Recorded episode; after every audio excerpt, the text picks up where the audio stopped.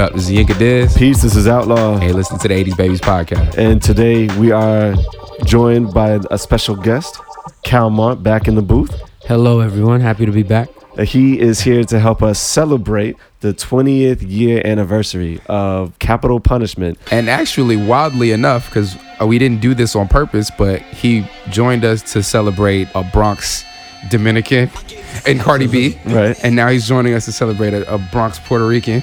With Big and Pun. Big Pun. BX. Doing big things. So, uh, Capital Punishment released April 28th, 1998. This is a right. 20 year tribute. Let's get it. Let- wh- Where do we start?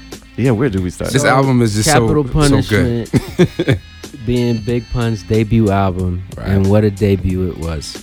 Grammy nominated. It was Grammy nominated. This is true. First Latino to go platinum. Latin's going platinum. Yeah. Immediate icon. hmm He was. The flow on this album. The wordplay on this album. It's all sick. The puns in the album. Big puns on the album. Love it. I mean, it's like I, I I don't know how you guys feel about it, but he ended up being the king, if not one of the kings of like that whole multi-syllable Oh, yeah. Oh, yeah. rhyming. So Yeah. So pattern. let, us do this, right? Let's start with the where were you? Where, Mhm. where were you when you first heard Big Pun? Not even this album. Let's just start with Big Pun. So the first time I had ever heard Big Pun was with his single, Mm. Not a Player. Not the remix, but the single, the one Mm. where he's like in the old Cadillac, whatever. It's got the old like OJ sample right, to it. right. That was the first time I'd, I'd ever heard him. I'm Not a Player. I just crush a lot. That was the radio version. Mm. Right. But yeah, and I liked it immediately. I thought it was dope. Yeah. That was the first time I'd ever heard Pun. Come on. Yeah, so some cousins in the Bronx were heavy on Fat Joe, Okay. right? And um, there were songs here and there that after hearing "I'm Not a Player" Uh-huh. was when I was like, oh man, it's, it's this guy. You know, Mm. Pedrito was on this shit like Yeah. already. But yeah, you know, that that's what uh sophomore year, Mm. that song was released and shit changed everything. Yo, for me, I, and I f- had forgotten about this till just right now. I heard Off the Books. That was the first time you heard Pun? Yeah. I heard Pun on a mixtape on Off the Books. Right. And I That was, was the like, first place. who the fuck is this? Yeah. and then I heard Still Not a Player, which was a single. And I was like, oh, that's the same guy, you know, because my expectation was underground guy super technically rapping mm-hmm. and then the next time i hear him it's this radio single you Right. know it's about his sexual prowess whatever whatever when i heard him on off the books i never would have thought he could make a still not a player And did you think he was black? You know what I mean? We all did. yeah, I think I think so. I think so. I So- think he mentioned something though on Still Not a Player about being being Latin or something, right? Uh, Yeah, maybe. first Latin rapper to baffle your soul. Yeah. I think Big Pun's first featured appearance was actually on Fat Joe's sophomore LP. Firewater. No, it's a Watch Out with Armageddon. It may be called Firewater now. No, I think I think his, his his first one was on Firewater. Okay, It was a song with Raekwon and, and Fat Joe. okay, maybe. Yeah. Either way, but it's on it's on Fat Joe's uh, sophomore LP, and then yeah, he's featured on the Beatnuts record. Yeah. Not the Musical Massacre, the album that came out before Yeah, that, yeah. and that's uh, off the books. He's also on there with uh, with Cuban Link, dope Yeah. track. If you guys haven't Oh, heard it, man. but I didn't actually hear that song until a few years after it was released. Okay. Yeah. I was a big fan of some Cali radio DJs. There were these dudes called the Cali Kings. Okay, and they were Latin, so maybe that's the reason why. But uh, they heard that they they they had that joint on one of their mixtapes, and I just remember hearing it and just running it back, just Right. the flutes, just Right. everything. I mean, and they ran it back actually in on their mixtape. Pun's verse starts. He gets like eight bars in, and then they just run Run it it back back, because it was it was that crazy. eh? That was back when they used Nah, to do it's, that. it's cool that you that you remind me of that. That actually was the first exposure. Yeah. Okay. That I had a lot of people, you know, off the books. Yeah. Uh, you know, because Beatnuts were around, and you know they were like local Like, favorites. shout out to the Beatnuts, by the Yeah, way. I love love the the Beat Beatnuts. Nuts. Love the Beatnuts. Love. Shout to to Psycho Les and Juju. Yeah, yeah. definitely. Yeah. But I mean, it's like Pun was was there to stay, and then you know. This album drops, which immediately was like, wow, this guy might be one of the best l- to lyrically do it. One of the best lyricists. And this was his first album. He was just getting started, Right. already in that conversation. So where were y'all when the album dropped? Well, high school. Yeah. But I mean, like, what were you I- doing? What other what other music were you into? You know, what other artists were you feeling at the time? I mean, you know, I, I, I don't want to get controversial already. Mm. Uh, we know that this album was uh, Grammy nominated. Right. Do you guys remember what album won the Grammy that year? What, It Nelly or 1998, something? So. No. Hard yeah. Knock Life. Oh, Oh, okay. But that makes sense, though. That makes Yeah. perfect sense. Does it? Yeah, it does. Yeah. It I- does. I mean, It's Jay Z's. It's a Jay Z, Jay- and it's and it's It's it's, his Jay-Z coming out party. Was, DMX yeah. is on it. It's got an Annie sample. Like you know, I mean, it makes sense. it makes sense. Yeah, It makes sense. I'm not gonna argue. Grammy would give award, you know, Hard Plus, Knock Life. that record is a lot more commercially friendly than Capital Punishment. and it's Punishment. more and it's more commercially friendly. That's why the, you know it would get the Grammy. What do you guys feel is a better album? I say this album's better, I would say this one is as well, though. but I, I'd say that though, Hard Knock Life was probably equally formative for me. Yeah, and I think that as a commercial product, I think that I would give it to Hard Knock Life. But I think as a hip hop purist who doesn't necessarily care about the way the album is packaged, and I'm not saying that to say that this album, Capital Punishment, was not packaged well. What I'm saying as a hip hop purist who just cares about like dope rhymes, dope lyrics, it's this album. I don't Yeah, even so- think it's close. Yeah, Yeah. yeah. But I'll say I say for the where was I? I was in Cali.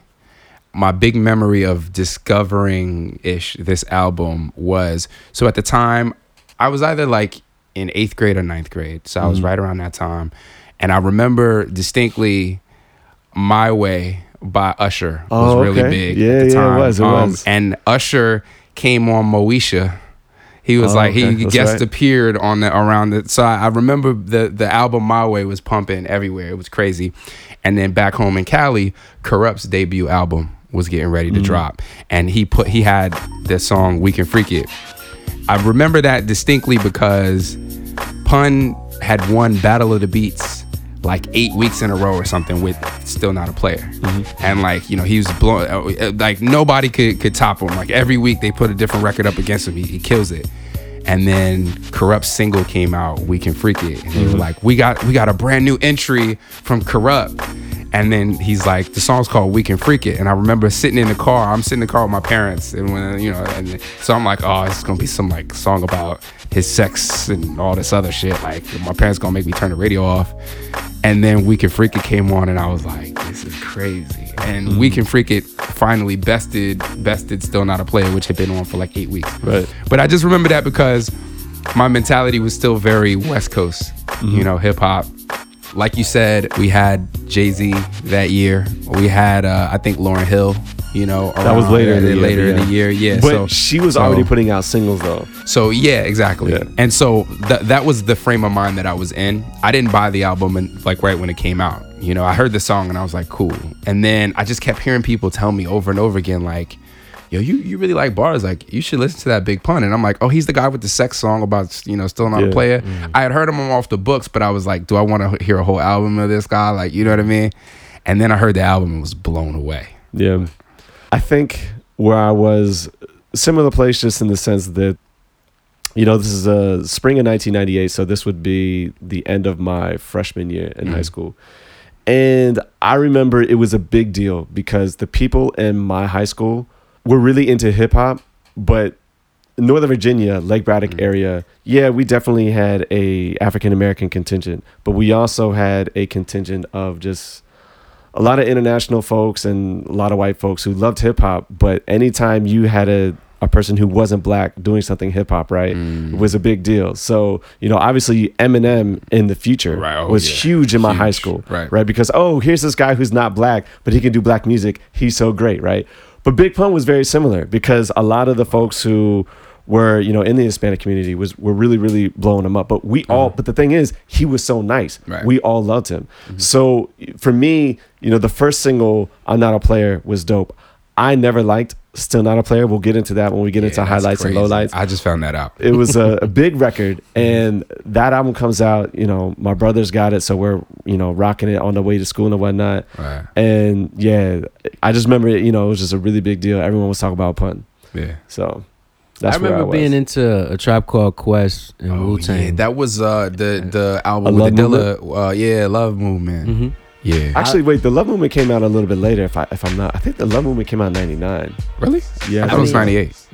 What's crazy is Yeah, it's 98, I think. yeah, it's like what, what's crazy is that uh, you know earlier albums. I, I was still on Low End Theory. I was still on Mm. you know uh, Beats, Rhymes, and Life and all that stuff. But I just remember really Tribe. You know, Q-Tip was my dude at that Mhm. time, and, and and anything Wu was doing, and it's just this album dropped and it was just undeniable. I mean, I I, I remember it being September 98. on the top shelf of uh not Best Buy, what Sam Goody? Yeah. What was the other one? Right. Tower Records, Sam yeah, Goody. yeah. Well, it got all that protective plastic on it, so you can't steal it. Like I legit bought this album. Yeah. And um, goodness gracious. I mean, yeah, and I think also coming up in Southern California, that like maybe whites and Mexicans are were about equal in terms of the majority population, right? Mhm. So like we had like a lot of Hispanic people that went to our school, and like pun being Latin American and being as good as he was, Right. they definitely championed it, and it was like in Cali at least, Chicano rap or Latin hip hop sounded different from the way other hip hop sounded, with the with the exception of like Cypress Hill, Mm-hmm. you know, and maybe like one or two other groups. It was almost like there was like black rap and Latin rap, and they were two separate things. Right. So this is like a black rap album. Yeah, like you know what I mean. This is like an album that sounds just like everything else that was was like hip hop, and I think that endeared a lot of people to it as well. So it was really popular. and and to to continue on that point, like when you look at just the, the evolution of hip hop, right? It's like you could go all the way back to like the Kurtis Blows, the Sugar Hill Right, right. gangs, right? Mhm. And, and like their flow and all of that. And and we know that you know between Sugar Hill Gang and like Rakim, a lot happened, Right. And you started seeing, I was like, damn, like yo, lyrics mean more. Uh, You can thank the message for that. Melle Mel, Grandmaster Yeah. Flash, Furious Five. Exactly. But Great song, it's like way. you see the the trajectory and how they're testing themselves Yeah. and how they want to grow lyrically and, and like you know from Rakim, you know pushing it further. The whole point I'm trying to get to is that Big Pun to me represents near the peak of that Mhm. where where you know it's like it, it, it, it went from rhyming at the end of the bar and just fun like dance music to like now these guys are testing themselves they're doing these Mm. Internal rhymes so They're doing- technically sound. all that technical Yeah. stuff in terms of the execution of that Mhm. this right here it's like you know you could argue him her that, that's cool but Right. it's like this is the peak of And that It is. And I think to, to piggyback on that, being from Cali, Deep Cover was a huge record.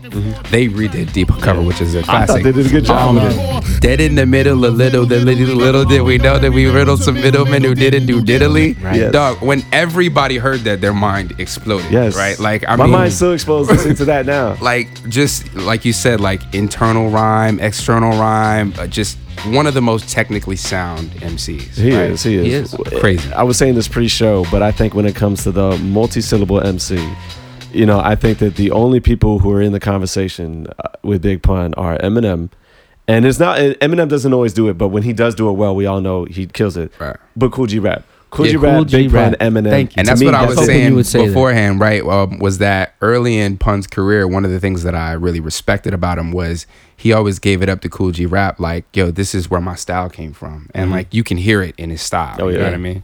So we talked about it a little bit, but should we get more in depth into the critical reception? I mean, we know what our critical reception was, but Yeah. you know, how did everybody else feel about it? I mean, we, you know, Calmont mentioned that it was Grammy nominated. Right. You know, how big was it around your way? It was big, man. It was Yeah. huge. Um, and I mean, I, I pulled up these, uh, you know, Entertainment Weekly we have here. I think they gave it a B plus. Q magazine gave it a four out of five. The Source gave it a four out of five. Rap Pages gave it a four out of five. Yeah, the source was hating. It was definitely greater than a four out. It of looks five. like all hip hop gave it five stars, but pretty much everyone else was right. this four out of album is five mics Yeah, I would say so. I would definitely say so. I would probably give it a four and a half. Four and a half. Okay. Yeah. All right. So do we go to highlights? Sure. Let's go to the highlights. So what are y'all highlights? I'm just gonna say, right off the bat, highlight for me. I'm just gonna go ahead and do it. The Tres Leches. You know what I oh, mean? Oh man, I love that. I have to. I mean, look, you got RZA on the beat. Yeah. You got Prodigy, Inspectah Deck, Big Pun. This is like, like the three of my Loud Records rap- heavyweights, Right, right? exactly. Oh my god! If there was ever a Loud Records we- posse cut, like this is the one. Yeah. And the crazy thing about this too is that I actually didn't listen to this album all the way through when it came out, right? Okay. Like I said, my brother owned it. So the only time I really got to listen to listen to this album was when he had it in the car. Right. So it wasn't until years later mm-hmm. that I went back to go and, and listen to this. Mm-hmm. And then when I did, I was like, wait, Inspectah Deck is on here Yeah. with RZA? Yeah. Oh my God, like where have I been? Because Yeah. my brother was kind of listening to, you know, some more of the, the, the poppy ones, you know, Still Not a Player, Right. the, the Punish Me, things like that. And those Right. are all good good joints. But yeah, that Tres Leches, I mean, to me, Man. you know, if, if I'm in the car and I only got 10 minutes to get from A to B, I make sure that this Yeah. record's on, that's one of the tracks I gotta listen to. Man, when I was in the 11th grade, I actually wrote a paper on this, Did on you? this song. Really? Yeah, on Tres Leches. Nice. And I talked about Tres Leches, the actual dish, you Yeah. know, and what it mm-hmm. is. And then I talked about I was how, just about to ask if, if y'all knew where that did right from. Cool, cool. And then I was talking about how each of the boroughs in New York kind of all have their own different sound and culture, and how uh-huh. you get to see each of them represented so in you each get to see verse. the Bronx, Staten Island, and Queens. Right. And I wrote this whole paper. I got an A plus on it. And my, my, my professor was like, my professor was like, yo, like I, I didn't realize that like hip hop was localized like in that way. Like he was like, mm-hmm. he like basically took hip hop seriously after uh, our like you. like paper. Good like he was like he was the like I feel like I'm really educated by this and I'm fascinated. Is he's like, is there more music you can share with me to show me like the localized differences between different areas and like how their rap styles are? Mm-hmm. Yo, the shit was the shit was and I miss but I love M- this album. and I, I miss MCs like Pun because you know the puns of the world, the Nas of the world. It's like they do educate you. yeah. When you go through these albums, it's like you're taking a look at their literature. You're taking a look at their poetry where they're talking about real things and you're getting it true, like truth uncut. Yeah. Before we move on to your all's highlights, I just Mm-hmm. want to say uh, uh, my last highlight, not necessarily with the songs, because pretty much, you know, there's only I only have a few lowlights on here, so pretty much everything is good, Right. right? But I want to say a rather obvious highlight to me. It's going to seem really, really Captain Obvious, but. Big pun is a highlight, and the reason why I'm going to say that though, Yeah. but the reason why I have to say the big pun is a highlight is because particularly on this record, you have someone who we all mentioned how he's just technically sound. He's just a dope, dope lyrical MC, Right. but he's also very easy to understand. He has commercial appeal. It was just so dope the fact that he was able to merge the underground, raw, real, Yeah. hardcore hip hop Uh-huh. while still having like somewhat of a commercial edge to it. Like Yeah. just him being able to do that on this album because you know people don't always people can't always have it both ways. You know what I mean? Like that's one criticism I will say of Wu Tang that look dope, dope lyrically, dope hip hop, but they didn't always merge that underground raw shit with the commercial Yeah. appeal. Pun does it on here. Yeah. Better than a lot of other MCs in the game. You know what I mean? Like Jay Z may have the commercial shit on lock, but sometimes you wish he would just get into that raw, hardcore shit. But Pun did that so successfully, Cypher so I have to highlight him. Cipha Sounds said that. I was talking to y'all earlier when the mic was off about uh, the Juan Epstein podcast Mm-hmm. and how DJ Cipha Sounds was like Pun's DJ. It's like from the beginning. So he had like all these excellent stories.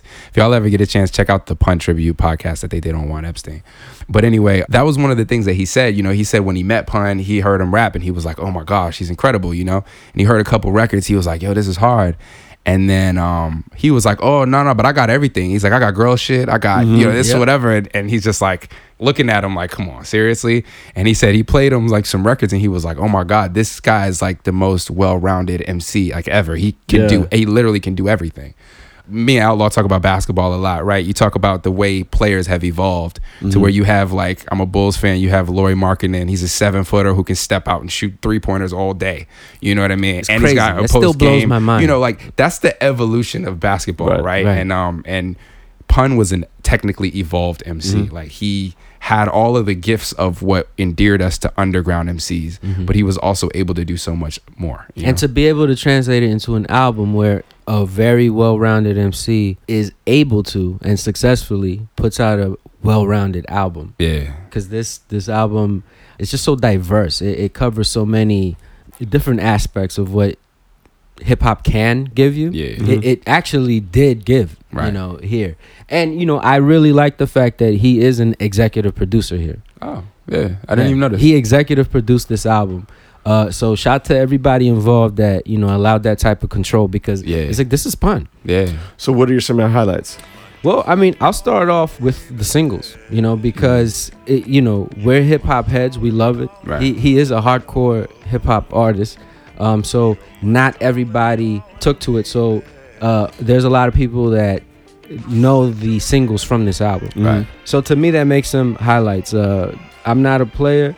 Love that sample. Shout out to Minnesota, that producer. That joint- Smooth, relaxed beat, and the way that pun rides that beat is just crazy. And to me, it's a better song than the remix. yeah. I would agree with you a hundred percent. It's Yeah. it's a way better song than the remix. This is where you really see the charisma that pun has.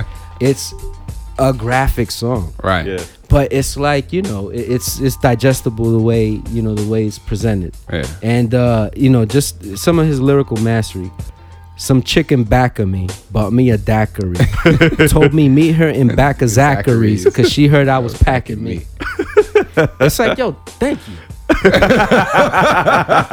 saying it's like that fucking skill set. The second single, which ended up being the biggest song that he's ever released, yeah. right? I mean, love it or hate it, this is his biggest song. Right. It's still not a player. Right. Uh-huh. All right, so it was a remix of the first single. Man, I like that. So you know the continuity, I don't mind it. Yeah. Joe on the track, Joe killed it. Joe was big at the time too. Yeah. and as much as we may love it or, or hate it, it's like Boricua, Morena. Oh, yeah. All right, I That's that. gonna live forever. Yeah. It's gonna live forever. Yo, Outlaws You know? over here hating y'all. I do not like on that it. song, but we'll get into that. But uh, let me see another highlight of the album to me, the the, the feature track. I mean, Capital Punishment, Mhm. right? Oh, Um, that It's a good song. That It's a is very- so incredible. And it's a very good political record too. right. Yeah. Another highlight, the posse cut. Back in the '90s, a lot of albums had So the, posse the cuts. Glamour Life. Glamour. Yo, that beat is is Oh, crazy. I love it. I love Doom, this doom, doom, doom. You know what I'm saying? With that And, string and it's like usually a posse cut Sounds is like Scarface or yeah, something. it does. a posse cut is something that they all have to do it, so you have to sit through it. but this wasn't the case in this one, man. It's like it, it was flow. Terror Squad killed it, Yeah, they and you already know that pun is gonna come correct. Right. It was a really good posse cut, Yeah. and you know, to me, uh, uh, it just stood out because of that. It's Mhm. like, wow, the posse cut is one of the highlights of the album. Yeah. The oh. One of the most underrated songs on this album, in my opinion, because there's so many tracks, is "Punish Me." Mhm. Yeah. What Yeah, you what Miss you Jones. talked Yeah. about before is that Pun said, "Look, man, I could do everything. I got you know this." Back in the '90s, every album, damn near, had that one relationship. Of course, had to. Yeah. You had to have that one Yeah, relationship yeah. joint, Yep. and it's like how good. This is, to me, this is one of the top relationship songs in hip hop. But Right. you know, we, we forget about it because you know you got you got uh you know Meth and Mary J. You, I mean, it's like there, there's a list of them. This one is great. It's underrated. There's bars in here. Yep. And Yeah, then the, and the way hook is solid too. Yeah. the hook is hook. solid. Miss Jones killed it. And uh, you know, you got stuff like I want to raise my little man, but you keep resisting. I'm insisting you chill for real before you come up missing. I don't want to fight, rather do what's right. It's a boy needs a father. That's the most That's the important most part of important his part of his life. Yeah. Positive lyrics, but to Except the fact, them. the fact, the fact suggested that, yeah, exactly. But that's what I mean. It's like, yo, if anyone with a baby mama is gonna be like, my nigga, for real. you. Yeah. Like, you know, it's like they've been there, and, and you know, it's like that. That's one of those songs that got those levels. It's a relationship song. It goes in, and that's that. That's a highlight to me that even I used to overlook a lot. yeah. Yeah. Yinka. Highlights. Oh, Yeah. the Dream Shatterer. Oh, yeah. Sorry, I gotta say that. To this Yeah. day, this is a tw- this album came out 20 years ago. To this day, I still say, "Get the fuck out." to this day, Yeah. Dream Shatterer. Eh, Yo, any people who wanna rap or be an MC, learn this song word for word, and you're halfway there. I think I agree wholeheartedly, right? We talked about John Blaze in passing. We also talked about Off the Books in passing, right? Pun has a lot of really dope performances.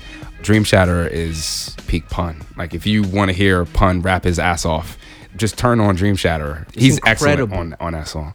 But um, my highlights of a lot of them are y'all's. But I just want to say the two song stretch of Beware and Super Lyrical. Oh, of course. Um, I mean, to start off an album, it's just like, wow. Yeah. You know what I'm saying? Blown away by both records.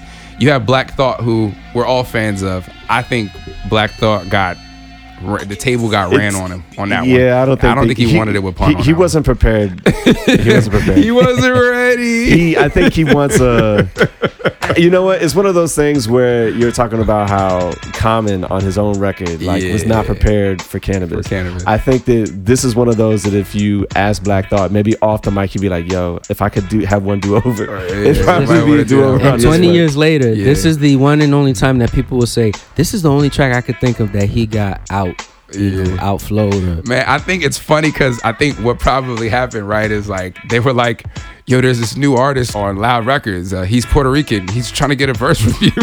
Black Dog was like, ah, "Let me put this down in five minutes. Nah. Head over to the studio." I actually heard a heard a interview. Um, Right. Oh no no no! Check out Black Thought's interview with Desus and Mero okay. if you haven't yet, because he actually talks about this. Okay. What what did did he he say? say And basically, he says that he was approached or you know, pun reached out and told him, He was a big fan.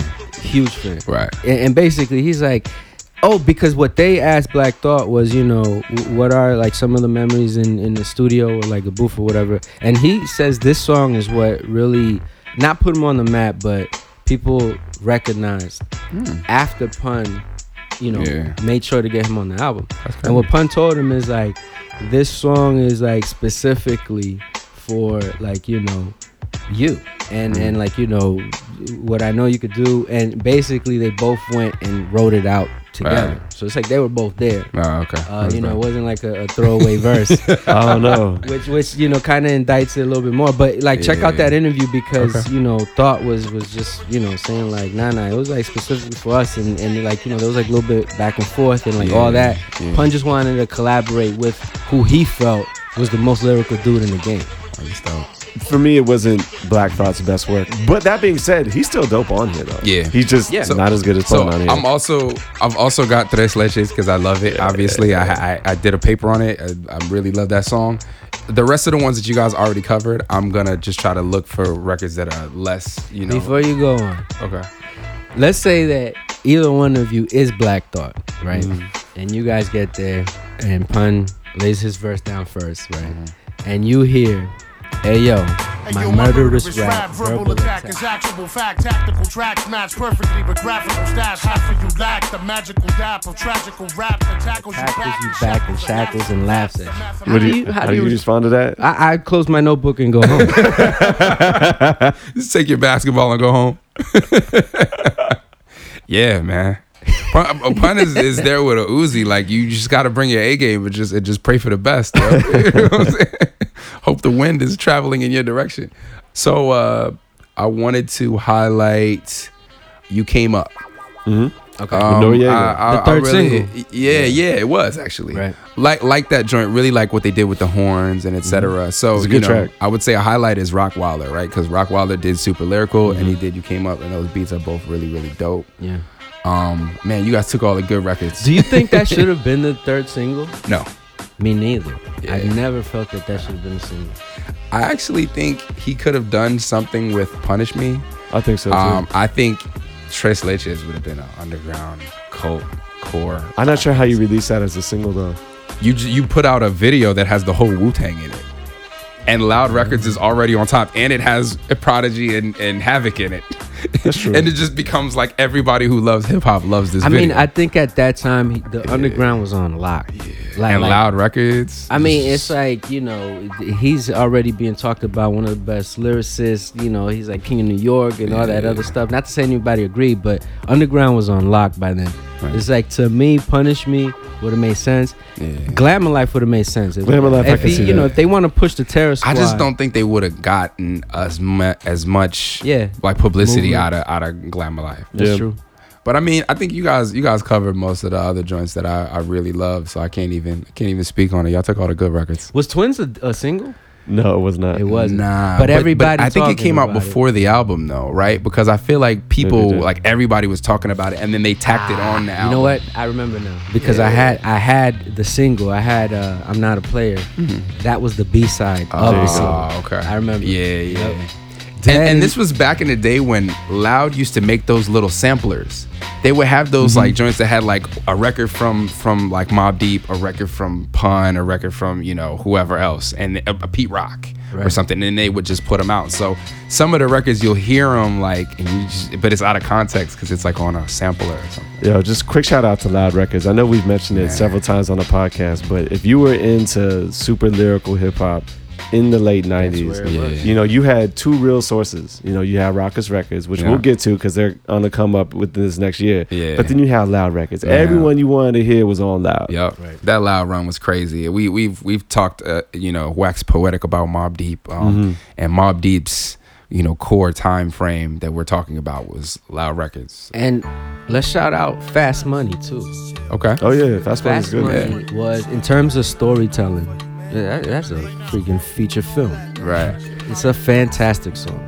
Fast Money. That's So y'all, so y'all got any lowlights? I do have some lowlights, and I've already teased my main. Yeah, go lowlight. ahead. I Throw- never liked. throw your Still lunchbox statement out here. I've, s- I've never liked that. I understand why it's a single. I get it. I've always understood why it was a hit. Uh-huh. I just didn't necessarily like that. This was at a stage when I was going away from more of the commercial rap, and I was getting more into the super lyrical. So I just wanted that more of the raw shit, Mm-hmm. especially when you have Not a Player, which is much more of a smooth track. In my opinion, it's a better song. Mm. But I've heard Still Not a Player at least 200 times in my life. Yeah, I want to go ahead and personally apologize because as somebody who DJ'd probably half the parties you went to at a certain point in time, I played this song every night, and I don't feel apologetic about it. Oh my god, I heard it so fire. much. When I went back to revisit this album, I just I I skipped it. Yeah. I sk- I went right from super lyrical to dream mm. shatterer because you know Taster's Choice is just a skit, and then there's an mm. intermission afterwards. And I was like, I don't need to listen to these. I, I want to, this I want to, I want to give a shout out to. It might have been Joe himself, or it might have been Pun, whoever it was that decided to do Boricua Morena, Yeah, right. It's because catchy, it's it's it's a. DJ's dream. It is. because when you're trying to mix out of the record, it gives you this bridge where it's just like just a nice little melody, it just slides into the next record. It's, hey, a Um, bridge is, is necessary so it was awesome. for party music. Um, the, one of the things I want to say about this also, because you know I'm one of those nerds that reads all the liner notes and all the interviews. There was an interview with the producer. I guess it's Knobody. I think there was some other people that were not credited. But anyway, he was talking about how this beat is unique because typically when hip hop is loop based, so when you make a beat, like you have like a four bar loop or something, and it mm-hmm. kind of goes consistently. He said if you listen to it, he played the shaker live throughout the entire joint. So there's no two loops where the where the shaker is the same. It's like hmm. like it just you know it's like changes up throughout the whole song. I'll have to go back If you and go listen back to and it listen now. to it, the shaker's like all over the place. And place. to take it to another level, what the shaker was emulating is what a timbale player does mm. during salsa. Mm. That's like you know, like the, the rims that, that you hit. With, with songs like this, what helps me is the same thing that motivates Cam to wear pink. It's Okay. like, what does it matter if I like it or you like it? Bitches like it. so you're welcome. Look at Hello's face. We might have to edit that. You, you think so? Uh, but Hey, yeah. little brown hairs everywhere. You nasty twin. I don't care. Doug, I mean- this is a great radio single. The beat It is, is a good radio excellent. single, I'll give you um. It has a Latin American tinge does. to it. Um, People who I just- don't like hip hop many times. bop to this song. Duh, People who don't even like yeah. I just I think it was just the oversaturation of it. I just didn't need to hear it anymore. Plus, given the fact that I enjoyed the original version better, I was just Yeah. like, that's the one I wanted to hear. That's fair. Nah, when I listen to the album, I actually don't listen to that song, but that's true with most radio singles. If I hear a song a million times, I don't want to hear it anymore. So I got two other lowlights. Yeah. The one is kind of obvious. There's a little too many erroneous skits that just Yeah. they're just kind of there. I don't Yeah. know why they're there. It's a it's an album in the '90s. But there's a Yeah, track. There's a 22 second track just called The intermission. Intermission, which is just nothing Yeah, but a sound bed. Right. Yeah. I don't know I- why it's What I think was maybe that? they they tried to transition They maybe from like still not a player, which is like do do do do do. You dance it Into Dream and then Shatterer. Dream Shatterer. He's just spitting bars right at your so, face. Like so he, that's actually my other low light. I'm gonna tell you why. Mm-hmm. Dream Shatter. Dream Shatterer Oh, should have been Dream Shatterers with Canibus. I needed to hear Big Pun yeah. go go toe to toe with Canibus on this record. Yo, did- That's what this track needs. Aside from that, though, it's obviously it's amazing. We but did- why isn't Canibus on here? was Pun on Figure Four? I'm trying to think if we ever got Canibus and Pun together. I think they I had think that Pun was on freestyle Figure together, Four. but Fantastic Four. That's what it was. oh okay. Uh, who, who who rounded that out? It was Nori, Canibus, Cam'ron, and Pun. and Pun. Yeah, Yeah. So what it was. But I don't need Noreaga and Cam. I need just Yeah. Pun and Canibus So- on this record. Dream question. Shatterers. That would've Those two crazy. going back. That beat is perfect for Canibus. it My is. God. But is that enough to make it a low light for you? yeah, obviously the track is amazing. Yeah, But it when is. I go back and hear it, all I can think is like, why isn't Canibus on this record? you have Wyclef on here. Why don't you have Canibus? And that uh, right there is a segue to my low light. Go ahead. Yeah, that's my Caribbean Connection is Yeah. such a great beat. Uh-huh. To me, it's iconic too because, like, you know, one of the first lines is like, "You want to rumble with with the pun, huh?" Yeah. Shit on the whole industry. Yo, who It- got one thousand? God damn, it's like that's how you and on a beat like that. Shout out to Young Lord. I, I like his production on this album, right? So I'm already in it, and as soon as Wyclef starts, I'm just like, Yes. Why? I agree wholeheartedly. why Wyclef? And I feel like if we wanted to do the even the, the hook is fine, right? Bring a dancehall artist. Exactly. You know, if you really want to do a real Caribbean connection, because Wyclef's contribution as an MC, he's not on the same planet. He's not, but at the time, what other hip hop artist who is really repping the Caribbean like that, right? Who's really repping Haiti, repping the islands like that? Mm. What other bigger name is there than Wyclef? And maybe there are. Refresh my memory if there are. But you know, the hip hop and dancehall collaborations weren't really on like this. They were in the early '90s. Mm. We get there towards the end when we have "Here Comes the Boom" with Mr. Vegas, Sean Paul, DMX. But Just leave him even on the hook. Leave him on the hook. That's and, fair. and, and don't call That's it Caribbean fair. Connection. Yeah, Just, that- you know, that's I mean, fair. It's just yeah. forget the title, just that beat, and with what Pun could do on it. Yeah. uh, Wyclef being on there. I'm not saying that Wyclef's contribution is good. I'm just saying I get why he's on here on that track. He's I my just- low I get it. so- Yeah, that's yeah. fair. That's a that's low fair. I didn't say he was good. I just I, But get, I it's get why he's on there. in that song, Pun is like you know the ghetto's the jungle where you either peddle your bundles or struggle and live civil and humble, and it's like that type of MC giving that type of insight, you know, to to that world, the ghetto. Not everyone's from the ghetto. That's you know just us taking a, a peek in. You know, kind of just goes back to like yo. Thank God for hip hop. That's what hip hop will do. And thank God for MCs like Big Pun yeah. but this track became a throwaway. After dissecting uh, puns uh, verses, Mhm. I I kind of just skipped it, Yeah. I got you. unfortunately. And other low lights, other Low low lights are just low lights that are attributed to this era. In the '90s, you had a bunch of skits. Right. Even though I will say that, uh, you know, in my immaturity back then, I, I quite enjoyed, Taster's choice. you know, the well, of Nah. course, you know what I mean. I thought you were gonna say packing a mac in the back of the act. So- Packing a mac in the back. I like that. Packing the Mac, there's there's two parts to it, right? Yeah, yeah, yeah. So the first part, he rolls up. There's a hater. He takes care of the hater, and then Right. and then like you know somebody's like running away. He's just like, man, you, you fucking hit me. It's like, I hit you. Yeah, you hit me in the leg. It's like, yo, Toma. you gonna be all right? Yeah, yeah, I, I'll live.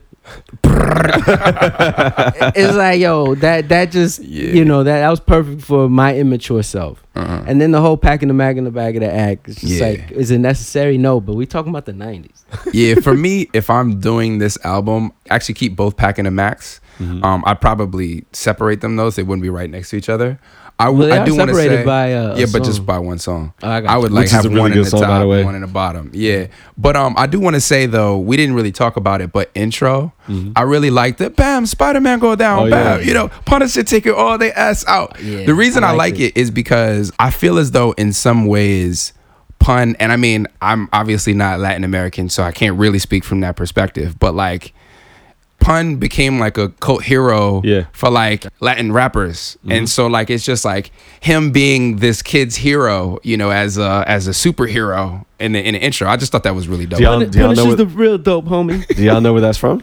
Fresh. Yes. Is it? Fresh? Yes. Classic. Oh, Hood I haven't classic. Yeah, yeah. Yeah. Hey, Giancarlo watch it. Esposito. Watch oh, it. yeah Yeah. All Listen, fresh is dope. Super worth your Oh, time. check it out Dope Yeah. movie. so uh Hood yes classic right there. So that one, and uh, you know, I'm a I'm a big Gus Fring fan, so I got to check that out. Um, but um, my biggest glaring low light is Funkmaster Flex. Um, Okay. This yeah. this skit this skit just just let y'all talk. reminds me of everything that I don't like about Funkmaster Flex. You know, a man gossiping with another man about his exploits, you know, oh, I heard you smashing mad. You know, why like why is that a skit? Like just cut that crap out. It's terrible. There's other skits that I don't like. before but you move on before you move on from there like Yeah. you know thank you for legitimizing you know something that i've thought to myself for years for years like Right. flex is just such a herb ass dude. And i just remember thinking back like yo in terms of his contributions to the culture nobody there are there are plenty. Oh, Let's yeah, be yeah, real, there are plenty. Right. Uh, you can't dispute it, but I just always remember thinking like, "Yo, whose man's is this?" But it's like he got a pass. Like everybody, you know, fuck with him, and and all these rappers, you know, I, it seems that they're cool or rock with him. So you kind of just by default, just okay, you got you got to take the good with the bad. And Exactly. Funk Flex is there. And we'll be talking about him later in the year as well when we talk Mhm. about the Funk Master Flex Volume Three. We're not going to go Oh, into yeah. it extensively, but That was a great album. we have to. We will shout out that Yeah. album later. But I mean, just in general, it's like you got to think twice about geeking. Yeah. yeah, you know, Like I don't know if it, that ever comes across how you want it when you just straight like just geeking. Like I don't know if y'all y'all ever heard this, but there was a situation where Dame Dash and Funk Flex kind of got into it, and That Dame Dash me. and Dame Dash is taking him to task. Obviously. I mean, just punishing him because this is what Dame Dash does. Like, Mm. you, you're gonna get in a roast session with somebody. Dame Dash is probably not the right person, but you know, one of the things that he was saying was he's like, you know, you're a 45 year old DJ. You this is like your power structure. You've been in the same position for a very long time. You should get off of that chair. You should be putting other people on and empowering them to do that so that you can move up and do other things, which I actually kind I, of I, agree with. I would agree. But one of the things that he was saying was, it, you guys gotta hear this rant because it's hilarious. He goes, "Why would I ever fuck with with Funk Flex?" He's like, he wears purple Yankee fitteds, purple and green Yankee fitteds. He's like, I would never wear a purple Yankee fitted. The Yankees don't wear purple. That's not authentic. Yo, he's just going in on. You see the way he dresses? He wears lugs. I, I would, I would never like. Yo, Yo, for real, what's popping with that? He's punishing him. Dog. Thank God. It's like 20 minutes of just him killing him. But uh, but one of the things that he said was he was like the reason he's 45 years old and still in the same position as he always was is because his power structure is him being a DJ, being the face of Hot 97 or whatever. Mm-hmm. So like if he ever put himself in a position where he no longer was that face, he wouldn't have an identity. Yeah, that's he doesn't true. have anything else to call Got it. him. And I think that that's part of it, but I I just mean, am not a particular to this album, look, the Caribbean Connection. You know, why does it annoy me or upset me? Mm. Because I feel that Wyclef being there took away from what Pun brought. Right, right. That's probably Same fair. with this skit. Yeah. In this skit, like to be honest, you actually get a really good look at Pun, like who he was as a person, Christopher Mm-hmm. Rios. No matter who, whether it's Nas, Raekwon, no matter who you find talking about Pun, sharing stories, they all say the same thing. This guy was a goddamn comedian. Mm-hmm. he was the funniest guy I've Right. met. They talk about his personality, his charisma, everybody. Yeah. And in this skit, it's like, yo, this could have been like a real dope look at him. Yeah, that's true. And then it's like, It's oh, we, him it's like, I, there's too much funk flex in the fucking way, Right. like usual. Yeah. Um, to, to even get like, you know, at the fact that it's like, yo, this is like a, a really fun look at, at, at Pun as a person. Agreed. And Taster's Choice, I, I think, can go. I, I think, I don't know. I, what, what you, what do I understand why it's on there, but I mean, a lot of them have skits like this. I mean, Biggie had joints like this. Yeah, I'm not a fan of those either. I, I'm not saying that you should be. I'm not saying they should be on here. I'm I- yeah, just, I- I, understand why they are on Yeah, here. it's like, what was Mm-hmm. up with the 90s and these sex uh, Because we were all immature. reenactments? Yeah. we were all immature. That's all. We that's all were. it was. Yeah, We I were. What guess about- we're what all about like them? 13, Oh, yeah, they were like- they were in the 20s. They were in yo. the twenties, right? Yeah, that's it's just it's just the immature misogyny of the time. Yeah. Those are the lowlights of uh, the album. Yeah. You know, I think that would, I guess, when I really take a step back, would be something that maybe I would challenge as almost a low light is that, like, we painted Pun as kind of like a gangster in some ways with you know your packing a max and your Caribbean connections and glamour life and you know like like kind of the mafioso thing which was the thing of the 90s so it's not mm-hmm. an indictment on Pun but just in general. So that's like a major theme of the album. And then he also has mad hoes and he smashes mad hoes. And then so there's kind of this like almost porn star type of narrative that's also on the album. We run the and the Triz two name. don't yeah and the two don't they don't marry all the way you know i think being a 24 track album, even though it has a lot of skits, obviously it's probably never good to have 20 songs. Like it's just Right. it's a little that's a little bloated. And then to try to create the cohesive theme, it's a struggle. You know. That's why I said for me, still not a Mm. play is, is a low light. It should just been a single. You know, But not on the album. not on the album for me. Nah, would've I would. I would. I think it's got to stay. I But understand why y'all think, but for me, as for my listening experience, I would not have it on there. In fact, I You skip know, it. if that song wasn't on this album, this album probably wouldn't have gone platinum. I would Right. agree with you. Oh, Yeah, I understand yeah. Mm-hmm. why it's on there. I'm talking about from my listening experience. If I'm putting together a big pun playlist, right, Mm-hmm. and I'm highlighting this album, I'm just skipping that. It's just not going in there for me, Yeah. for my ears. Which is which is easier to say now in 2018, where you know a lot of what we consume is through streaming and this and that and that and this. Mhm. Back in '98, it's like your top song ever Mm. has to be part of your yeah, debut because album. because you know I don't know about everybody else, but my particular philosophy on on albums, right, would be if I only know one song that I like, I'm gonna go out and buy the single, regardless. Like I'm I'm not even gonna consider paying eighteen dollars or whatever for the album. If I like two songs, it depends how much I like the the artist. Right. If I like three songs, I'm gonna buy the album. Mm-hmm. I think you're still viewing it from today, looking back. Oh no, no, I'm saying when I was when I was this age, At that when I, age? bu- when I bought this album, that's how I looked at things because Really? a single cost three dollars and forty nine cents, an album costs eighteen dollars. So if I'm not committed enough to like at least three songs, three songs at four dollars a piece, you know, if I'm not committed, twelve dollars committed to you, I'm not gonna buy your Doing the cost benefit analysis. Yeah, right? He's doing all this stuff. It's like hats off to you, and you were younger than us. Yeah. Look, Because what, he, what he- I he went to a good school, engineering. Come on, man. right, right. You tell me. I also if have a I'm wrong. Nigerian pop, so that, that, that Okay, helps. that probably helps. How often were you part of this conversation, or were you not saying this? Yeah, I got the album. Damn, I only like three songs on it. That's I- like I all was- of us.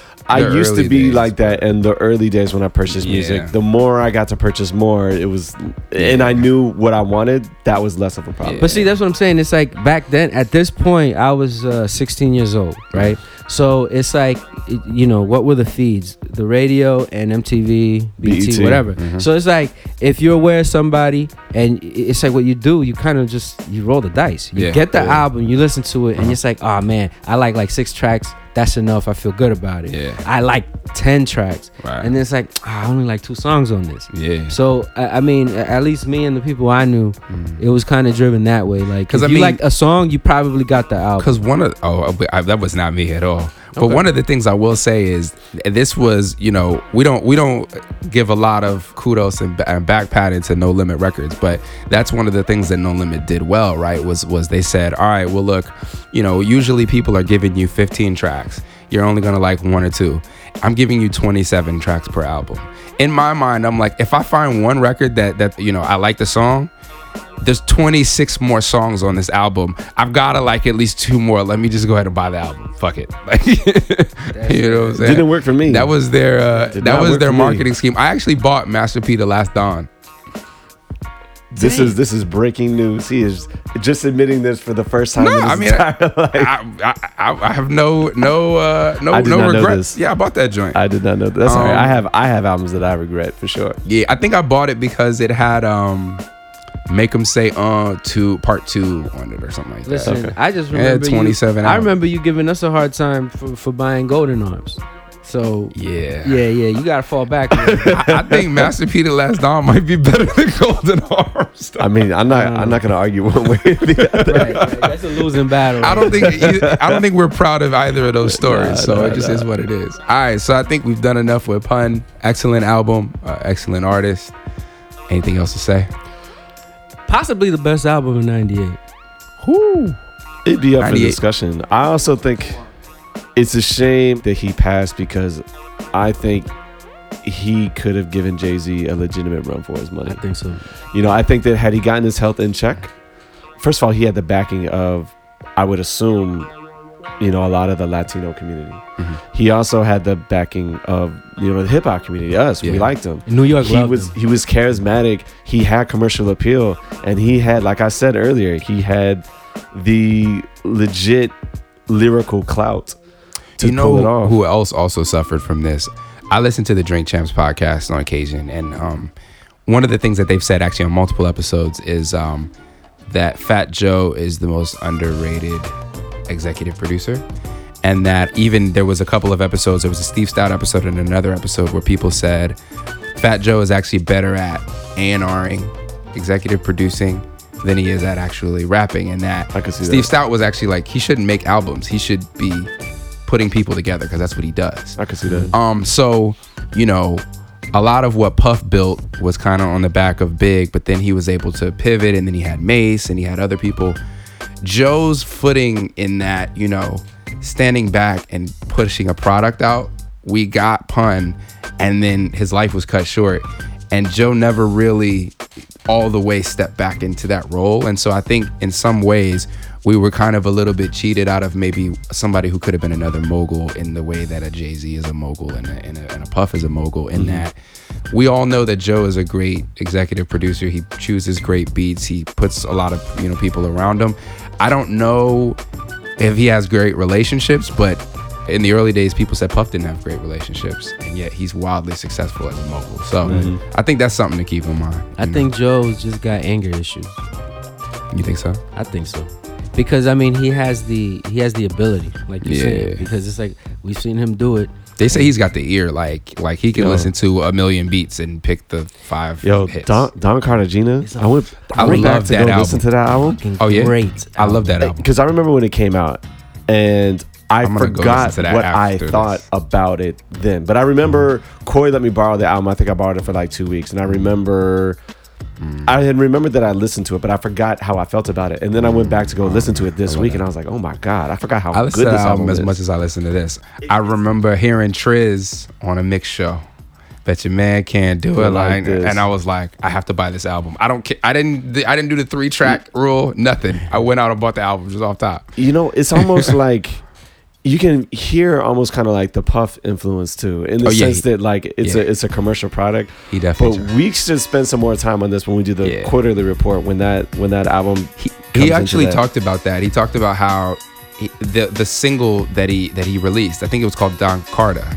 Um, it had Puff on it, Mm-hmm. and how there were actually better songs that could have been singles, but because he was essentially trying to copy like what Puff was doing, he put his song with Puff out as a single, which Yeah. was like kind of a misstep because He that also song wasn't the best song. he also put out the video, which is in my mind one of the greatest hip hop collaborations of all time. The John Yes. Blaze joint, yeah. And the video even The has video more more hip hop heavyweights in it than the song does, and the song already is star studded. You got Mac 10 Oh, yeah. driving the the Mac 10 truck.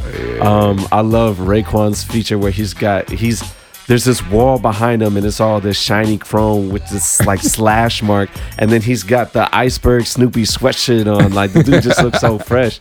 Um, you got you know Nas looking with his Escobar camo thing joint. and then man that that that video that song is just oh everything you want. What's want. undeniable is that you know pun in one album Yeah. is a legend. Yeah. Because all the legends of hip hop immediately line up to to pay homage. Yeah. without a doubt. And one of the things to reverse that is Pun also always paid homage. He had He a lot of respect for people. He was about the culture. He wasn't just somebody just coming in and like, oh, I'm better than everybody else.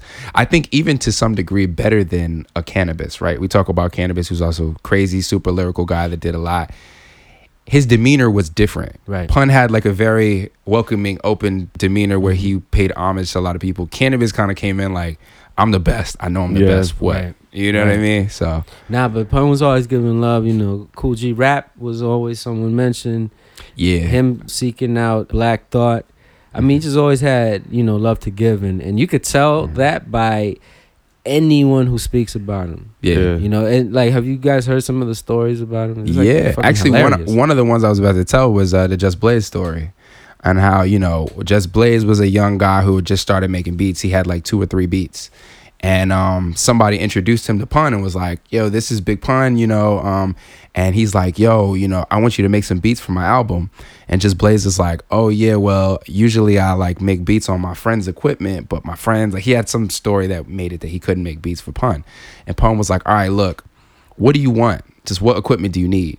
And so he, he just Blaze wrote him a list of equipment And Big Pun went out. He was like, I already have a few things in my house that I'm not using in my spare room. So I'll give you that and then whatever else you write on this piece of paper. So he went and bought Just Blaze all his first set of equipment, all his production Really? stuff. Yeah. You, you know where you know that. I didn't know that. Yeah. none of this surprises me because I went back to listen to Yeah Baby as well. And mm. Yinka, you told me off mic that you didn't really like that album, and I get that. But one of the things, Compared to this. fair, fair, but one of the things that is really highlighted in that album is mm. just how humble Big Pun is. Yeah. In the sense that with this album, Capital Punishment, it's a little bit more braggadocious, a little bit more bravado, but that was standard for hip hop MCing. Right, right. But on Yeah Baby, he's talking about how, you know, he got made fun of growing up. He was Right, an ugly right, kid growing up. Um, he's like, oh, you know, now you want to fuck my wife and all this other stuff. Like, you can tell that this was a dude who didn't know what it meant to be in the spotlight. He was struggling with what the spotlight was because, you know, when Capital Punishment is released, he's not in the spotlight. He's in the spotlight after that. Right, right. And yeah, Baby is like, wow, like, this is not man. the life that I was expecting. And so you could tell, in order to, you know, deliver that kind of message, you have to be somewhat humble. You have to be a person who's willing to recognize another person who's an underdog and, and help them out. Yeah. Um. So And yeah, he- none of he- that stuff surprises me. And he brought out Remy Martin on that album. Yeah. And I love that feature. Right. Yeah. But anyways. All right. I think we, we did enough here, so we're just gonna sign off. Peace. Peace. Peace. Hey yo, I shatter dreams like Jordan, the sort bad of your team. Your squadron will be barred from rap like Adam and Eve from the garden. I'm carving my initials on your forehead. So every night before bed, you see the BP shot off the board head. Reverse that, a curse at the first whack. Nigga with the worst rap, cause he ain't worth jack. Hit him with a thousand pounds of pressure per slap. Make his whole body shirt back. Watch the earth crack, hand him his first back. I'm the first Latin rapper to baffle your skull. Master the flow, niggas be swerving, I'm blacker than cold like Nat King. I be rapping and tongues packing the ones magnums, cannons, and Gatling guns. It's Big Pun, the one and only son of Tony Montana. You ain't promised mañana in the rotten Montana. Come on, Bana, we need more rhymes. Feeling marijuana, snake bite, anaconda. A man of honor would wanna try to match my persona. Sometimes rhyming, I blow my own mind like Nirvana, comma, and go the whole nine like Madonna. Go try to find another rhymer with my kind of grammar. When you awaken, your manhood will be taken, faking like you Satan. When I'm the rhyming abomination. When you awaken, your manhood will be taken, faking like you Satan. When I'm the rhyming abomination. Adrenaline, uncut, straight to the gut medicine. Raw cure for pain. I coat your brain like polyurethane. Simple and plain.